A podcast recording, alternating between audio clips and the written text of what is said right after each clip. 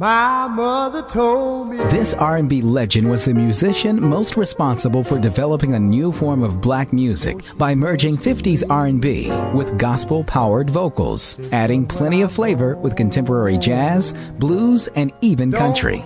His amazing career was chronicled in the 2004 blockbuster movie Ray, starring Jamie Foxx.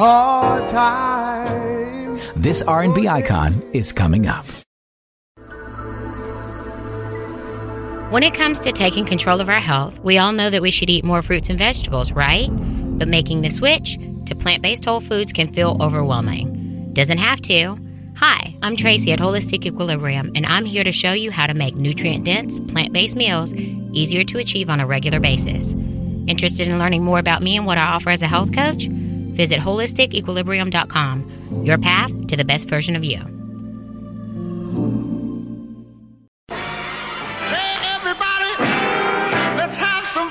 Ray Charles is an R&B icon. One of the pioneers in the music business of getting his money, he owned the copyrights and masters to all of his music. Georgia. Georgia. So where did a young black performer growing up in the 30s in Albany, Georgia, get the guts to stand up for himself? His mom. My mom always told me, you know, you, you ask people, they can only give you two answers, yes and no.